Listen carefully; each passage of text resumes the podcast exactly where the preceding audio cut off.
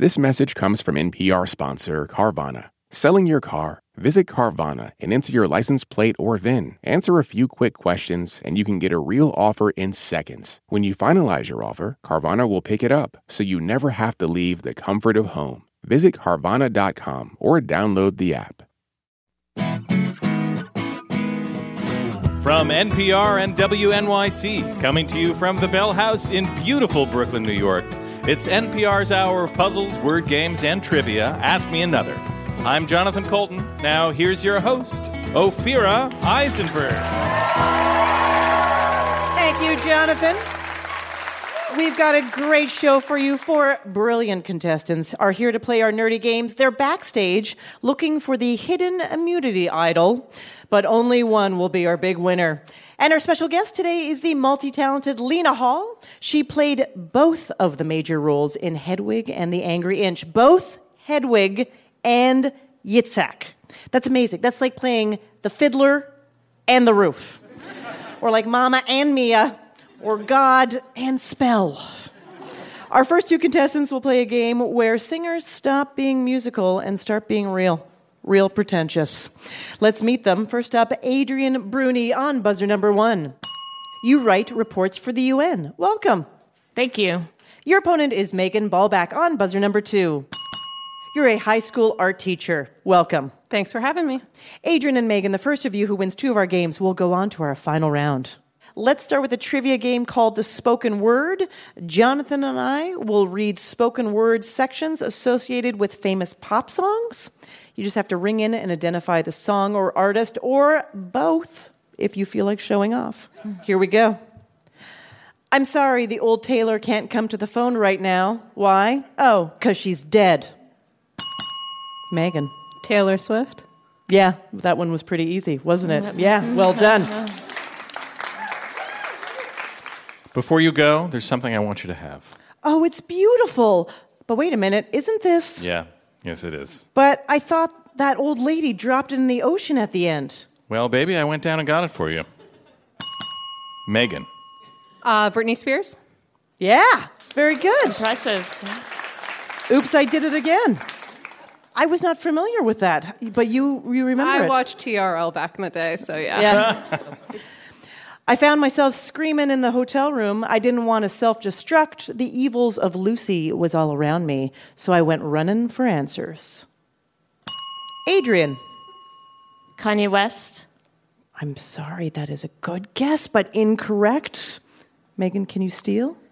I am going to guess uh, Common. Also a good guess, but also incorrect. We were looking for Kendrick Lamar. Mm-hmm. All right. That's the name of the song. Oh my God, Becky, look at her butt. It is so big. It's a dramatic reading. Adrian. Kanye West. Sorry? It is still not Kanye West. Megan, do you know the answer? Sir Mix-a-Lot. It is Sir Mix-a-Lot. That's right. Baby got that. Hey, bruh, how we doing, man? All right. It's been a while, man. Life's so rad. This band is my favorite, man. Don't you love them? Yeah. Yeah, oh, man, do you want a beer? All right. Oh, man, this is the best, man. I'm so glad we're back together and stuff. This is great, man. Yeah. Hey, did you know about the party after the show? Yeah. Oh, man, it's going to be the best. I'm so stoked. Take it easy, bruh. Megan. Weezer. That is correct. Weezer Undone, the sweater song. Those voices, actually, in uh, Weezer's rendition, uh, are the original bassist and their favorite roadie. This comes from the music video version of the song Ashes to Ashes, Dust to Side Chicks. Megan. Beyonce. Yeah, Beyonce. The song is Sorry, but we all know sorry, not sorry. Not sorry. Yeah. Excuse me, can I please talk to you for a minute? Uh huh. Sure. You know, you look kind of familiar. Yeah, you do too, but um I just wanted to know, do you know somebody named you know his name. Oh, yeah, definitely. I know his name. I just want to let you know that he's mine. no, no, he's mine. Megan. Uh, Monica and Brandy. The boy is mine. Yeah, that's right. TRL is paying off for you, Megan. I'm getting killed.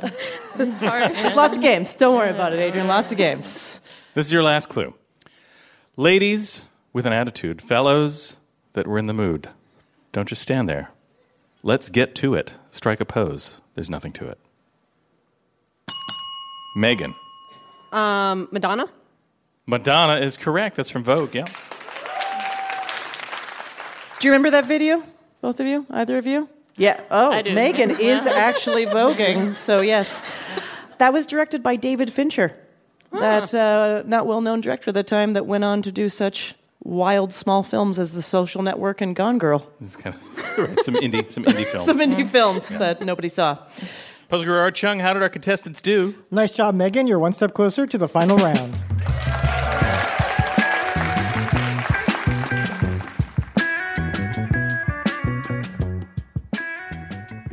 Next, it's an audio quiz about fictional public radio shows and podcasts, soon to be a new ABC series starring Zach Braff. Let's check in with our contestants. Adrian, guess what? We, we have done something very similar in our lives. You collect snow globes? Oh yeah, I do. Yes. I, I used to collect snow globes. oh, you gave it up? I, I closed the collection. How disappointing for you. yeah, I, I, I reached too many. How many do you have total? Oh God, probably thirty-five good ones. 30, and then what, 25 just crap Mm, ones? Twenty-one. No, maybe about like five. I I could do away with. Yeah. but my friends bring them back for me from This their is what travels. happens. Yeah. So I have to go now to wherever they've gone to to make the snow globe le- legit. Oh, that's Yeah, interesting. otherwise, it's not legit. Right. So you you're just like I'll I'll have this until I go there in this different pile. Right, right, yes. Okay, so wh- what's I your have favorite? to go to Armenia That's next. one of these years, yeah. Okay. Uh, So Megan, you're a high school art teacher. Are there any future Picassos or Monets in the bunch? Yeah, it's really exciting because a lot of the time I hear, uh, I can't draw. And I'm like, that's okay. This is ceramics. So you don't have to. so they surprise themselves sometimes by what they can do. That's fantastic. Oh, Adrian, what's the most public radio thing about you? well, I don't have tote bags, or I do, but they're squirreled away. Uh, I drink tea out of a, a reusable stainless steel mug thing. That's pretty good. Yeah, That's pretty good. Monster. I think so. Yeah. Thanks. Uh, Megan, what's the most public radio thing about you? Well, every now and then I really enjoy uh, David Sedaris telling me a short story. So- Just kind of softly and gently. This is an audio quiz called National Parody Radio. We're going to play a clip from a fake podcast or public radio show. You ring in and identify the television show it came from. Megan, you won the last game, so you win this, and you're off to the final round. Adrian, you need to win this, or you have to listen to the beginning of Marc Maron's podcast where he talks about his own problems. Here we go. Uh, first up, a classic. Tomorrow is the first Sunday in May, and it's one of our favorite holidays on Delicious Dish. That's right, Margaret Jo. Every year for one day, we celebrate and say thank you to dietary, Dietary fiber. Adrian, Saturday Night Live. You got it. That is correct. Feels good, right? You could hear the sweater vests, couldn't you? Yeah, I could. Yeah. Next, this show ran for five seasons on NBC and a sixth season on Yahoo. We interrupt your death metal to bring you some heavy news. All the good Christians got raptured up to heaven, so if you're hearing this, the good news is you're the coolest people in the world. Yes! The bad news is the world is over. This is NPR. Oh man, end of days. Megan. Community. Correct. Yeah. And note, the NPR host did not get raptured up to heaven. That's right. Interesting. He's too to cool. That's right. This Netflix series featured a fictional show called Urban Tales. I have to assume that Piper is much more fortunate than a lot of the women in there with her. What are your visits like? Oh, you know, uh, she catches me up on all the latest prison gossip. Megan. Orange is the new black. That is correct, yes. Just a little note Ira Glass was actually asked to play a fictional version of himself in the episode, and he said no. I don't know. Would you play a fictional version of yourself on a thing? Yeah. Any job. Yes, yes, yes. Here's a parody of a very familiar public radio show on an FXX sitcom. Okay, our next game is Limerick Lightning Cage Match. I will read a limerick and you will complete it. Jimmy, let's start with you. Megan. You're the worst? That is correct. Yeah. Little parody of Wait, Wait, Don't Tell Me. Rebecca Bunch dreams a podcast called Mom Time Daily on this CW musical comedy. Rebecca, you are one of the most incredible moms I have ever seen, even though you don't have any children and you've only been babysitting for less than an hour. How do you do it? First of all, I want to say what an honor it is for you to have me on your podcast. Megan. Crazy ex girlfriend? Yes. Megan, I feel like you might be watching a lot of television. I, I think you've discovered my secret. The star of this animated sitcom hosted his own show called Book Talk. This is Peter Griffin, and you're listening to Book Talk on WRNI. Today we'll be discussing Bret Easton Ellis's popular work Less Than Zero, a tale of privilege, detachment, and youthful alienation. Megan. Family Guy? That is correct, yes.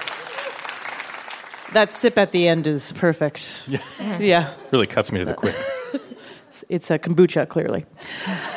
This is your last clue. One of these actors used to write for NPR. I'm Darren Blum, And I'm Dana Blue. and this is Forgotten America Rural Footprints. Megan. Portlandia? That is correct, yes. And in case you're wondering, it was uh, Carrie Brownstein who wrote a blog for NPR Music. So there you go. Puzzle Guru Art Chung, how did our contestants do? Well done, Megan. You won both games, and you're headed to the final round. Coming up, we'll talk to our guest Lena Hall, who won a Tony for Hedwig and the Angry Inch, and did a voice in My Little Pony Friendship is Magic. And then we'll play a game about cryptocurrency, which, as far as I'm concerned, is more absurd than My Little Pony Friendship is Magic. I'm Ophira Eisenberg, and this is Ask Me Another from NPR.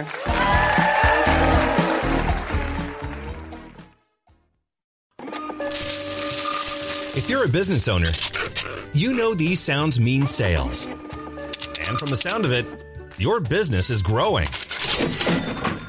Whether you're fulfilling orders from your home office or warehouse, Stamps.com helps you stress less about mailing and shipping and spend more time doing what you love most. Listening to ASMR. I mean, growing your business. But as you grow, so does the need for efficiency. Stamps.com simplifies your shipping and mailing process. Import orders from wherever you sell online. Find the lowest rates with the fastest delivery times. Instantly deliver tracking updates to your customers. And buy shipping and mailing supplies when you run low. Save time and money on mailing and shipping. Get started at stamps.com today with code PROGRAM for a four week trial, free postage, and a digital scale.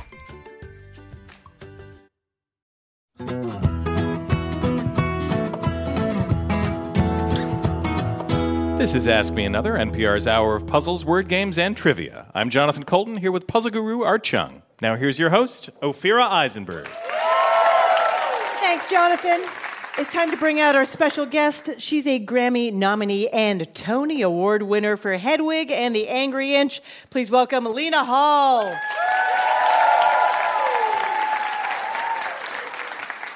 Hi. Hi, Lena. So, welcome to Ask Me Another. Thank you. Uh, you come from a long line of performers and artists. I do. I do. Seven generations back in the Philippines, my father's great, great, great, whatever, far back, seven generations, um, was like a dancer and Yeah. singers. There's uh, one of uh, my like great great aunt was a horror film actress, but she was like the the monsters You know? Really? Yeah, they're opera singer, a magician, a hypnotist, a painter. Is that your grandfather was a magician and hypnotist? Yes, He, he immigrated and to the. States. Mhm, yeah. Your parents are dancers. Yes, my father, uh, choreographer, um, he had his own company, and my mother was his prima ballerina. I know that's I know Yes. very. I, uh, and you were you were a ballerina. dancer for very many years. Very many years, starting at the age of zero. Yeah. I uh, I came out of the womb dancing. My mom, she actually took ballet class and danced until I was born. So uh, she said that usually in the mornings while she was pregnant with me, before class, she would have like hot, spicy chili because I was a spicy baby. You were spicy. I was a That's, spicy that's what you yeah. wanted. That's Yeah, what you wanted. Exactly. So you have this dance background and, and performance background, but Mm-hmm. what drew you to go the musical theater route? Well, my sister, she uh, she was into singing, and she's five years older than me. And I just, I always wanted to be just like my sister. And then my sister joined a, a young people's teen musical theater company in, in San Francisco. They were looking for dancers um, for West Side Story, so I auditioned and uh, was in West Side Story as a shark. Yeah. Um, yeah, of course. Of course. Because I am Spanish. I'm Span- Spanish Filipino. My, my real name is Celina Consuela Gabriela Carvajal, which is interesting and very Beautiful. España, yeah. And- but you changed it. I changed it, yes. I found out that Carvajal is a stage name that seven oh. generations back was taken. And I always forget, I think Garcia is our real last name. And so I thought, well, if he mm. changed his name and it was a stage name, my ancestors would totally understand. So I changed my name and shortened it so that it looked good on a marquee. Lena Hall. I don't know. It's Balanced. just balanced, symmetrical. It sounds cool. It does sound cool. yeah, well done. And yeah, well, Lena is a nickname and Hall is whatever. Hall is whatever. deep connection. A deep yes, connection. deep connection to that. Now, in 2014, you win a Tony for your role as Yitzhak in my favorite Broadway show, Hedwig and the Angry Inch. So, your audition has been called the Epic Audition. Yeah. Oh, yeah. Why was it an epic? Neil Patrick Harris said it was the greatest audition ever. Really? Yeah. I really wanted the job. And I saw it um, when I was 19, when I was off Broadway at Jane Street. I was doing Cats. It changed me. It really affected me. And I listened to the cast recording nonstop. And so when I heard it was coming to Broadway, I was like, I have to be seen for this. And, and I was like, all right, well, it's a dude. It's not a drag king. It's like a, a dude. And he's he's like a sound engineer on stage, Right. right. I was like, so how can I kind of purvey that in my like first audition, which is you just go in and sing a song, right? So I went in full full drag, and I walked in the room, and there was John Cameron Mitchell and Stephen Trask, and I nearly had a heart attack and died.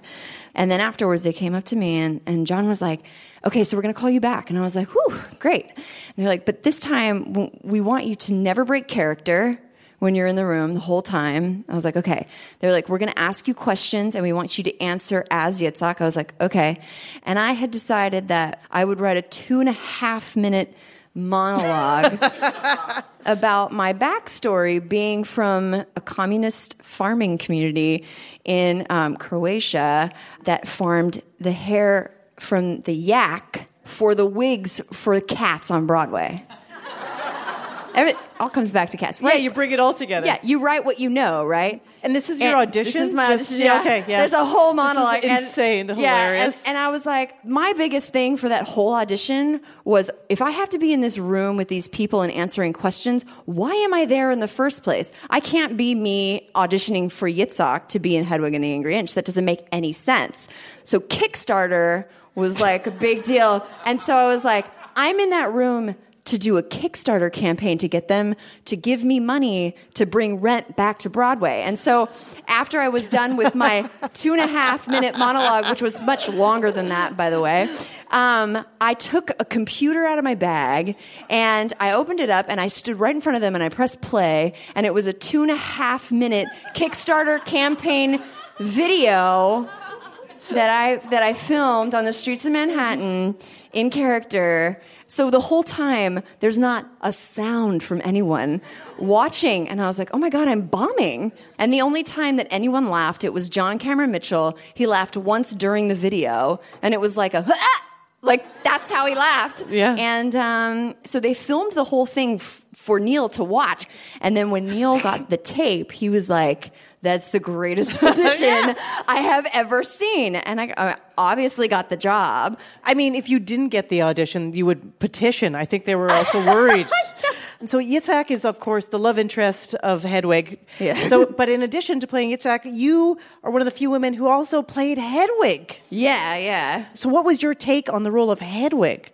Well, what's interesting is that because I sat and watched every single performance, I got four different takes on the show. So I got Neil's take, I got Michael C. Hall's take, I got Andrew Rannells' take, and I got John Cameron Mitchell's take. And everyone did something different. Everyone like had certain moments in the show or certain words or lines that would come out in a different way and mean something totally different. And so I was like sitting there and I had basically a whole thesis going on. Do you know what I mean? It's like I got to study the show in like such an intense way and and know it backwards and forwards because each person brought something different out that I'd understand. Yeah.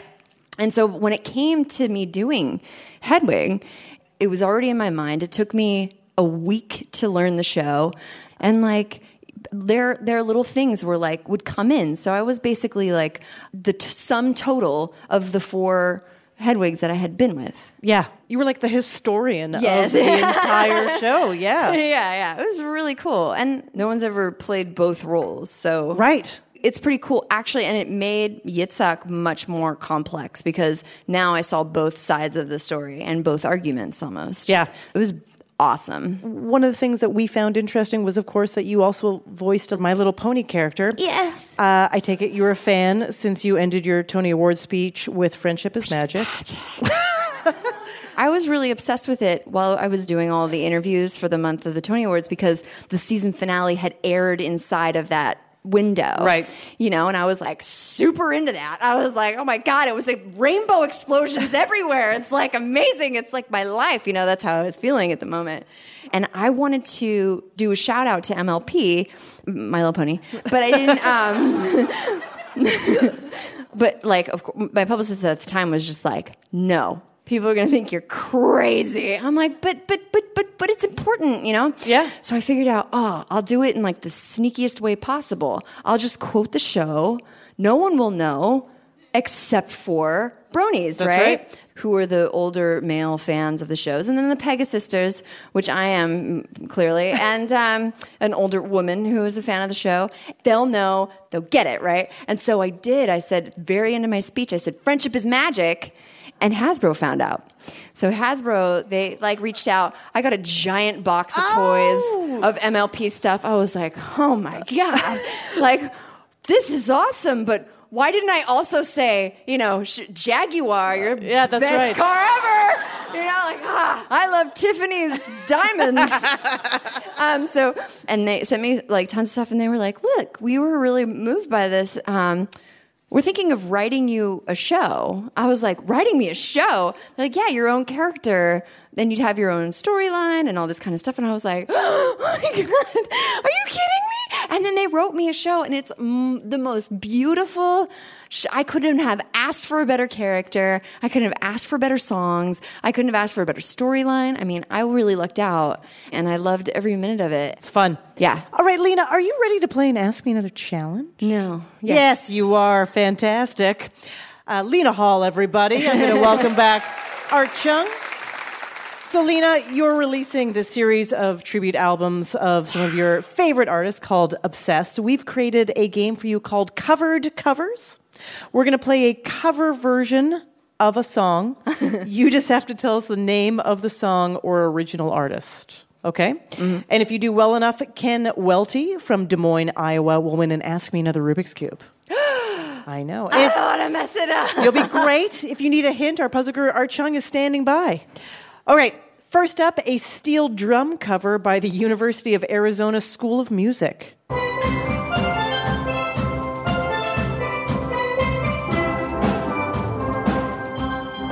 That's Solsbury Hill. Peter Gabriel, Solsbury Hill. Yeah, that's right, Peter Gabriel. I was nervous. Solsbury Hill. That was cute. I know it's cute. Peter Gabriel wanted more steel drums, so we. He did? No, no, Oh. but you can imagine. Here's a chip tune cover by Professor Shy Guy and Amanda Lepre. this is Tori Amos. Yeah.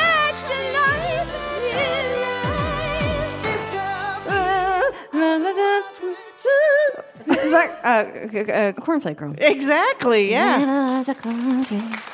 Oh, thanks. You kind of knew that after like the first Yeah. sound. Well, it reminds me so much of high school. I know, right? Yeah. All right, this is your last clue. This is Jorge Rico on panpipes. Yes, yes. Time on my hair will the time spent with you. That's Elton John singing. Yeah, that's that is Elton Elton John. John singing. I guess why they. That's, why, they, call I it guess the- that's why they call it the blues. I guess that's why they call it the why blues. they call it the blues. And that's why people love Zamfir. That's yeah. Uh, I think this worked out pretty well. Puzzle Guru Art Chung, how did Lena do? You did great. Congratulations, Lena. You and listener Ken Welty have both won. Ask me another Rubik's Cube. Lena is releasing a new cover EP every month in 2018 under her Obsessed series and will be performing Obsessed Elton John April 2nd at pianos in New York City. Give it up for Lena Hall.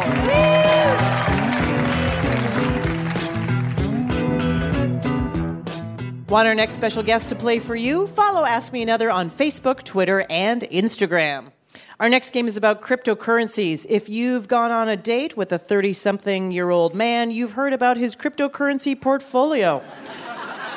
Let's meet our contestants. First up, Gail Golick on buzzer number one. You're a 10th grade chemistry teacher. Welcome. Thank you. So, Gail, as a 10th grade chemistry teacher, what do you hope a 10th grader takes away from your chemistry class? Oh, goodness. Uh, I hope that they enjoy science. Yeah.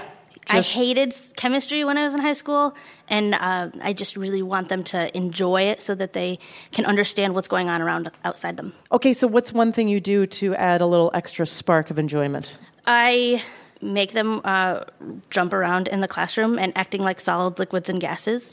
Really? Yeah. How do they act like a gas? You just run around and bump into things. It's really great, except there's glassware in the chemistry room, so we have to be really careful. Okay, but that's nice. You get them up and let them be physical and they work out their silliness. Absolutely. Very good. Your opponent is Britter Gunderson on buzzer number two. You evaluate grants at a foundation for autism research. Welcome. Happy to be here. Britter, you love to travel, but you prioritize your travel based on climate change. That's right. Yeah, okay, great. So uh, I feel like that's fun. It is. okay, so where, where are places that you, you were going to places that soon might be different in the future? right. Okay. So, so mostly coral reefs and glaciers. Yeah, coral so it is reefs. fun. It involves snorkeling and hiking on glaciers. Okay, so where's the last destination that you? Uh, Uh, so last year we actually did both of those things. We went to Palau and did a bunch of snorkeling, and we went to Iceland and saw some glaciers. nice. So, at what point in your list does America hit? So I've been to 47 of the 50 states, and no offense to the last three, but I'm like not really dying to go there. I don't even think you have to mention them. Everyone has their own mental picture of There what those three are to There them. you go. Remember, Gail and Britter, the first of you who wins two of our games will go on to our final round. Let's go to your first game. You'll play this, that, or the other called Tales from the Cryptocurrencies. We'll give you the name of something. You tell us which of three categories it belongs to. Jonathan Coulton, what are our categories? Today's categories are cryptocurrencies, such as Bitcoin, electronic music DJs, as found in DJ Magazine's Top 100 list, and published board games. Here we go. Gail, Ethereum, cryptocurrency, DJ, or board game? I'm going to say DJ. I'm sorry, that is incorrect. Britter, can you steal? Cryptocurrency? It is a cryptocurrency. It is pretty much the one that makes you feel most like you are buying nothing. right. Disappearing. Yeah, Ethereum. Yeah. Britter, Mysterium. DJ? No, I'm sorry, it is not a DJ. Gail, can you guess? Is it a board game? It is. It is a board game. Gail, Electroneum. Cryptocurrency. Yeah, that's right. It's a British cryptocurrency designed to handle mobile transactions and in game purchases. Interesting. Electroneum, I think, would be a little on the nose for an EDM DJ. Yeah. yeah, you're right. Where'd you come up with your name, Electroneum? Britter, Cardano. Board game? No, I'm sorry, it is not a board game. Gail, do you know? Is it a DJ? Uh, no, it is neither neither board game nor DJ. It is a cryptocurrency. Yeah. Gail, Nervo. Is it a board game? the most high edge, anxiety ridden ner- uh, board game. No, I'm sorry, it is not Britta. Can you steal Nervo? DJ? DJ, yeah. Actually, it's a pair of twins from Australia. They are thought to be the highest paid female DJ act in the world. They're paid in Bitcoin, however. Britta, Zendo. Board game? Yes, it is a board game.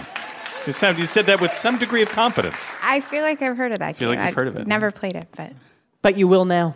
okay. Yeah. These are your last clues. Gail, Dogecoin.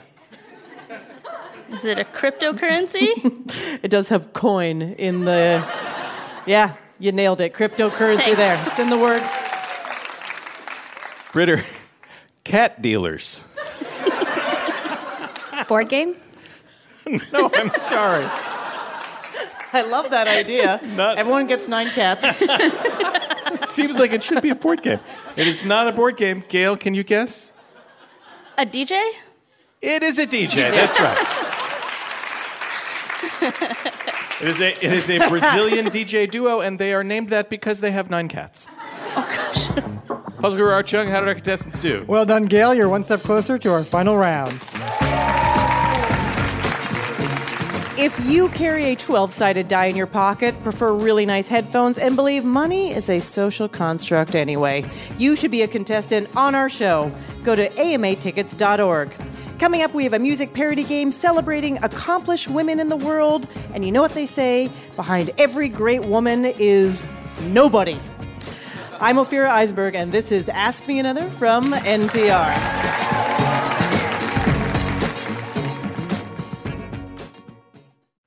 On Wildcard, the new podcast from NPR, you'll hear people like comedian Jenny Slate reflect on their lives. What is something you think about very differently today than you did 10 years ago?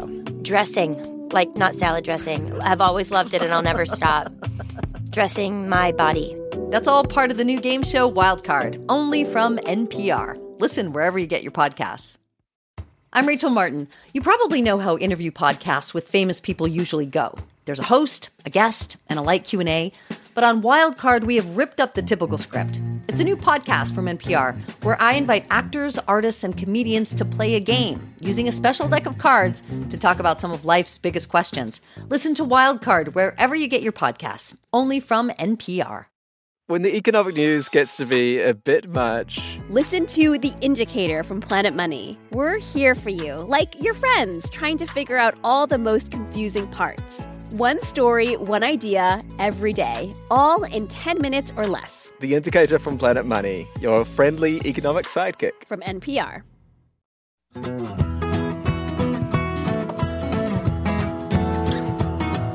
This is NPR's Ask Me Another. I'm Jonathan Coulton here with Puzzle Guru Art Chung. Now here's your host, Ophira Eisenberg. Thank you, Jonathan. Before the break, we met our contestants, Gail and Britta. Soon they'll play a game about famous women who didn't have to deal with a spouse holding them back. Let's check in with our contestants. Gail, what's your least favorite thing about a wedding?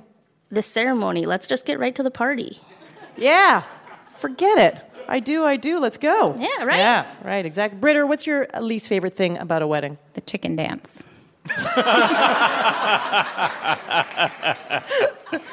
we we told our DJ at our wedding like no songs that have preformed associated dances allowed.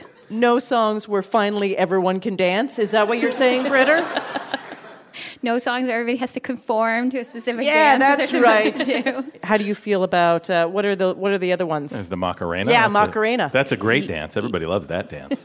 I went to like 15 bar and bat mitzvahs when the Macarena first came out. Like, Uh-huh. I, if I never hear that song again, I'll be I'll be happy. yep, yep. What's the other one? Electric Slide? Yeah, how about that? Nope. Nope. Okay. Uh, the twist. The twist was the exception. The twist is okay. Wow, Really? you found it. Yeah. For the twist. It's classic. Your next game is a music parody called Happily Alone. Gail, you won the last game, so you win this, and you are in the final round. Britta, you need to win this or you'll have to get married. We rewrote the TLC song No Scrubs to be about famous women who were never married. So ring in to tell me who I'm singing about. You ready? Yes. A shrub is a plant, looks like a bush. And Bush was the POTUS I worked for. I was a Secretary of State. But now he's painting cats. Britta. Condoleezza Rice. Condoleezza Rice, you got it. No, I don't want religious visions. No, I don't want the siege of Orleans. And no, I just as soon skip that sainthood. No, please don't burn me at the stake. Too soon? Britta. Joan of Arc. Joan of Arc is correct. Oh. You get it. If you're wearing scrubs, if you are a nurse, you owe a lot to me. Pinning ceremony day and a pledge you say, an oath named after me. Nursing oath named after this person. She's a famous nurse. It's a good hint. Oh, Gail. Florence Nightingale? Yeah, that's Yeah. right. No, I don't want no husband, no. The monarchy is mine alone, and no, we don't want no Queen Mary, no. We'd rather have a Protestant throne. Britta. Queen Elizabeth. That's correct. Queen Elizabeth I. Uh, okay, here we go. If you publish under a pen name, oh yes, girl, I'm talking to you. And if Ellis Bell was your pen name, oh yes, girl, I'm talking to you. The sisters three are literary, but I wrote Wuthering Heights. Gail. Charlotte Bronte? I'm sorry, that is incorrect. Britta, do you know the answer? One of the other Brontes? Can you be more specific? uh, Elizabeth Bronte. I don't even know their first name. Very close. No, it was Emily Bronte. Darn. Yeah. Single clap. Everyone's like, uh. Single clap in the audience for Emily Bronte. All right, this is your last clue. We don't got no nuns as selflessly kind and charitable like me. Guess you got canonized, won a Nobel Prize. That's right, suckers, it's me. Gail. Mother Teresa? Yes, Mother Teresa. People don't know, but Mother Teresa is super braggy about it. Technically married to Jesus. yeah, that's a good point. Puzzle Guru Art Chung, how did our contestants do? Well done, Britta. You won that game. You each won a game, so it's time for a quick game three. I'm going to give you a category, and you'll go back and forth naming things that fall into that category. The first contestant to mess up will be eliminated. Buzz in to answer first. Here's your category The protagonist of Dr. Seuss's Green Eggs and Ham refuses to eat green eggs and ham here, there, or anywhere. What are the 11 other situations in which the protagonist refuses to eat green eggs and ham? Britta. In a box. In a box is correct. In a can? No, I'm sorry, that is not. It's good though. The other answers were in a house, with a mouse, Ah. with a fox, in a car, in a tree, in the dark, on a train, in the rain, with a goat, and in a boat. Dang. Gail, we're sorry to see you go. Britta, congratulations, you're headed to the final round.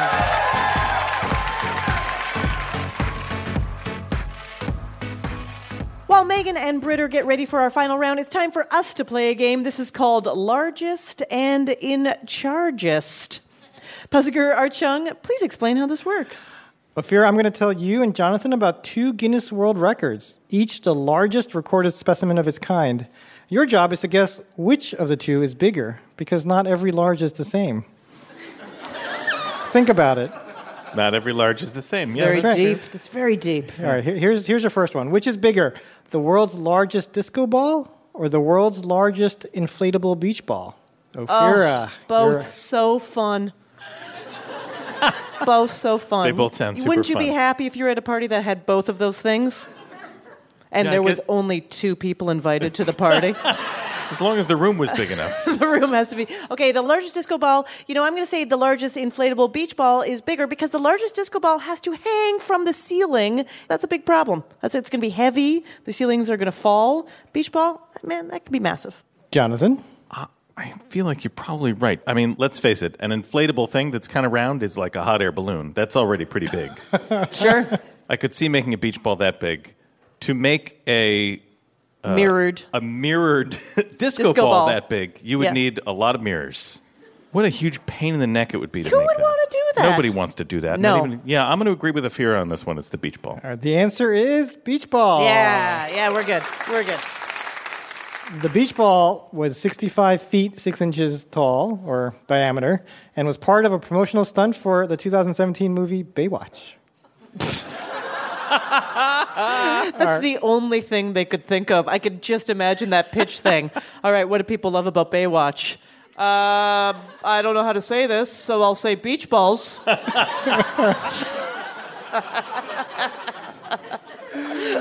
All right, here's your next question. Which is longer, the world's longest bicycle or the world's longest motorcycle? Jonathan, you're first. Well, again, I feel like bicycle is going to be easier and safer because you're not going to go if you have a you have a motorcycle Yeah. that's 100 feet long Yeah. and it's got a motor on it. If you're going to be going fast, you're going to get in a very bad accident. How does that even work? I don't even know. How so, many wheels do, what would you have to have? Yeah, I don't know. Does it still count if it's just two? I suppose you just have a long you have a long string of wheels. You could do it. Or like a tractor wheel? yeah, like a tread. a tread. Just a giant yes, tread? Thank you. I I don't think it would count then. Oh, okay. It wouldn't really be a motorcycle. No. in that Okay, case. got it. I'm going to say bicycle because I feel like it's easier to make a bigger bicycle. I am with you, but just for fun, I'm Yeah. going to say here's the one thing that might make it a motorcycle. Bicycle enthusiasts are going to be like, we don't need a bigger bicycle. Who cares about a big bicycle? You know what's the great thing of bicycles? Just me and my bicycle. But motorcycle enthusiasts will be like, you know what's cool? A big motorcycle. What's the biggest motorcycle we can make? Yeah, let's put money into that. Do you know what's the great thing? like you said, do you know what's the great thing about bicycles? Just me and my bicycle. yeah, that's the greatest thing. you sound just like a bicycle rider when you say that. Ophira, you said motorcycle. Yep. I'm sorry, the answer is bicycle. Yeah. The world's longest bicycle is 135 feet 11 inches. Too long. Too long. Here's your next question. Which has a larger diameter, the world's largest drum or the world's largest whoopee cushion? Ophira. Feel like we're back to the disco ball and the beach ball once again. Yeah. The- it's funny. You wouldn't think that theory would be so applicable across know. so many. Clearly, it's a metaphor for life. Um, yeah, it's going to be the whoopee cushion because, uh, well, actually, maybe the device inside the whoopee cushion to make the whoopee sound. What is that? Is that some sort of Whoopee cushion is just an it's inflatable just a thing, right? You know, you play pranks. Yeah, I love Um, pranks. because the drum has to be a skin, right? Mm-hmm. So that's like, I mean, that means you're sewing together lots of animal hides. I don't know about that. I'm going to say a whoopee cushion, just a bunch of plastic. All right, Jonathan. Thank you for making it interesting last time. but I don't want to make it interesting. I'm going to go with what I think is the answer, Sure. which is to agree with Ophira and say it's it's the whoopee cushion. Wow, you guys have really found the Occam's razor of, of uh, Guinness Book of World Records. The answer is whoopee cushion. Yeah. Yep. Yep. The world's largest whoopee cushion is 25 feet in diameter, uh, and it took, quote, many students from the community to collaboratively deflate it. I like that. The community. All right. Which is longer, the world's longest seesaw or the world's largest road sign? When are you going to need a super long road sign? Well, I feel like some of these things, these are not all things that just exist. Sometimes people just make it so that they can get into the Guinness Book of World Records. What? I'm, I'm, say- I'm saying. It's not, you, na- you don't actually need to have it in the world in, in order to, Okay. to all make right. it. Sure. I'm just trying to think of how terrifying it would be to be on a very long seesaw. And you're at the top, and then that person gets up and goes to have lunch? Yeah. you know, when I was a kid, I used to love the seesaw because it's thrilling because you're about to die. All the time. On it, we used to like really fling ourselves up and down so that you could get air with your butt on yeah, the top. sure. Or walk it. Did you ever walk on top of it? Oh my God, it's so dangerous. That's why they don't have them in playgrounds anymore because they're way too dangerous. And if you made one that was like 100 feet long, you'd be I can't do the math, but you'd be very high in the air. Still, it's a very tempting idea. And a road sign, I kind of agree with you. Who cares about a road cares? sign? Yeah. I'm going to go with seesaw on this one. All right, Ophira. Although I can't figure out if you have a super, super, super long seesaw, like where you're going to put the, uh, I mean, the Fulcrum? The fulcrum. Thank you.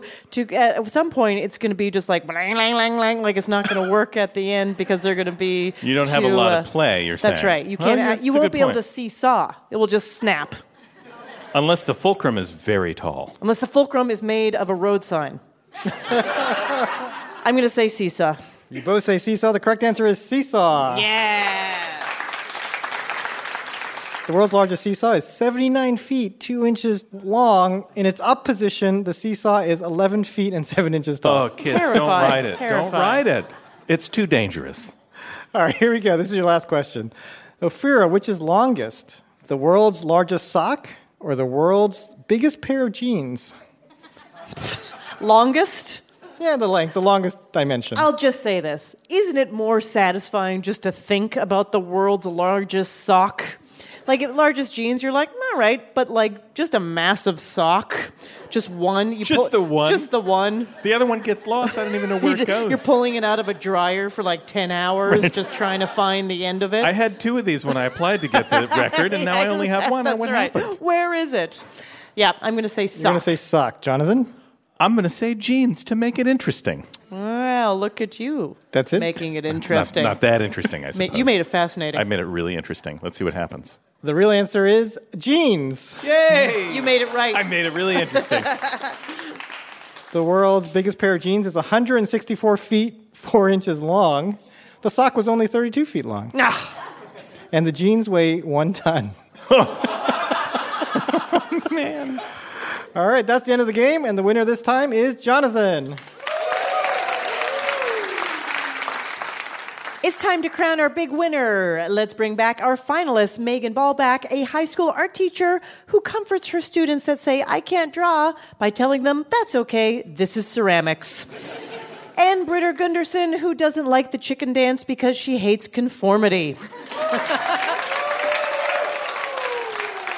Puzzle Guru Art Chung, take it away. Thanks, Ophira. Megan and Britta, your final round is called Quebec, Uniform, India, Zulu, because in this game, every answer is one of the words in the NATO phonetic alphabet, which, as you know, are those words you use to clarify what letters you're saying when you're spelling your name on the phone to a customer service agent, like Q as in Quebec. Our big winner will receive an Ask Me Another Rubik's Cube signed by Lena Hall. We rolled a 20 sided die backstage, and Britta is going first. Here we go. Britta, the Plaza and the Savoy are two famous examples of this type of business. Hotel. Correct. Megan, thousands of men grow patchy facial hair during the no shave movement in this month. November. That is correct. Britta, the titular Shakespearean character who was born into the House of Montague. Romeo. That is right. Megan, Atlanta's airport is the busiest in the world, in large part because this major airline is headquartered there. Um, I am going to say United. No, I'm sorry, we're looking for Delta. Britta, Meryl Streep has been nominated more than 20 times for this prestigious acting award. Oscar. That is correct. Megan, this city was founded by explorer Francisco Pizarro and is the current capital of Peru. Uh, Three seconds. Sorry, we were looking for Lima, Peru. Hmm. Britta, it's Amazon's brand of smart speaker, not the word that triggers those speakers. Echo. Echo is correct. Megan, this form of electromagnetic radiation is used in medical tests and airport security. X-ray. That is correct. We're at the halfway point. Britta is in the lead, four to two. Britta, a ballroom dance style from Argentina, often accompanied by a guitar. Tango. Correct. Megan, a ballroom dance style that resembles a faster waltz, popular in the 1930s. Foxtrot. That's right. Britta, the TV network that gave us The Real Housewives and Top Chef. Bravo. That's right. Here's the situation. Britta's in the lead, six to three. Megan, if you get this question wrong, Britta wins the game. Winning one of the biggest titles in this sport will earn you a bright green jacket. Uh, golf. That is correct. Britta, if you get this right, you win. In Mary Shelley's novel, it's the first name of Dr. Frankenstein. Charlie? I know that's one of the letters. I'm sorry, that's incorrect. The answer was Victor. Megan, again, if you miss this, Britta wins. 2017 Major League Baseball Rookie of the Year Aaron Judge is one of these. Shortstop? No, I'm sorry. The answer we're looking for is Yankee. Congratulations, Britta. Oh. You won the game. Nice work, Megan. Such a pleasure having you. Well done. Congratulations, Britta.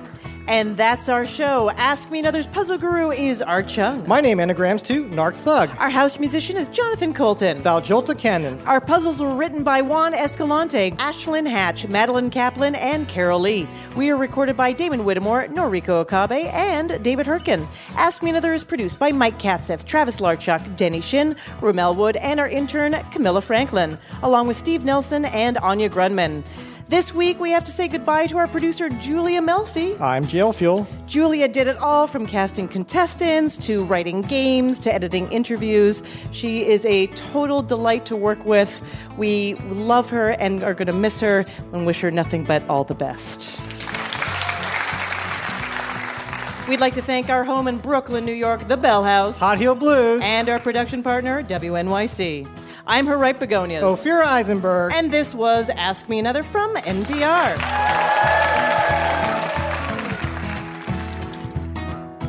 Hey, happy to hear you're still listening. And since you're still here, why not pop over to Apple Podcasts and write us a review? We love to hear from you, and it helps others find out about our show. For additional information about new episodes, upcoming live shows, road shows, and bonus games, follow us on Facebook, Twitter, or Instagram. Thanks.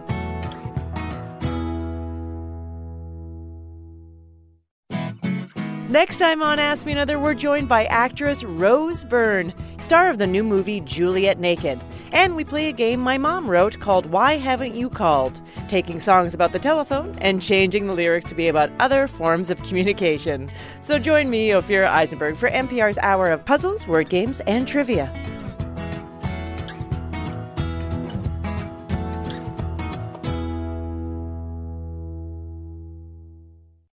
This message comes from NPR sponsor Stearns Foster. Every Stearns Foster mattress is handcrafted for irresistible comfort with indulgent memory foam and ultra-conforming IntelliCoils for your most comfortable sleep. Learn more at stearnsandfoster.com.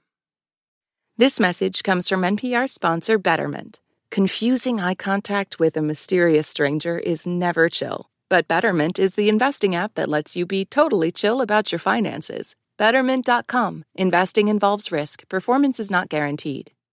There are a lot of issues on voters' minds right now. Six big ones could help decide the election guns, reproductive rights, immigration, the economy, healthcare, and the wars overseas. On the Consider This podcast from NPR, we will unpack the debates on these issues and what's at stake. You can listen to NPR's Consider This wherever you get your podcasts.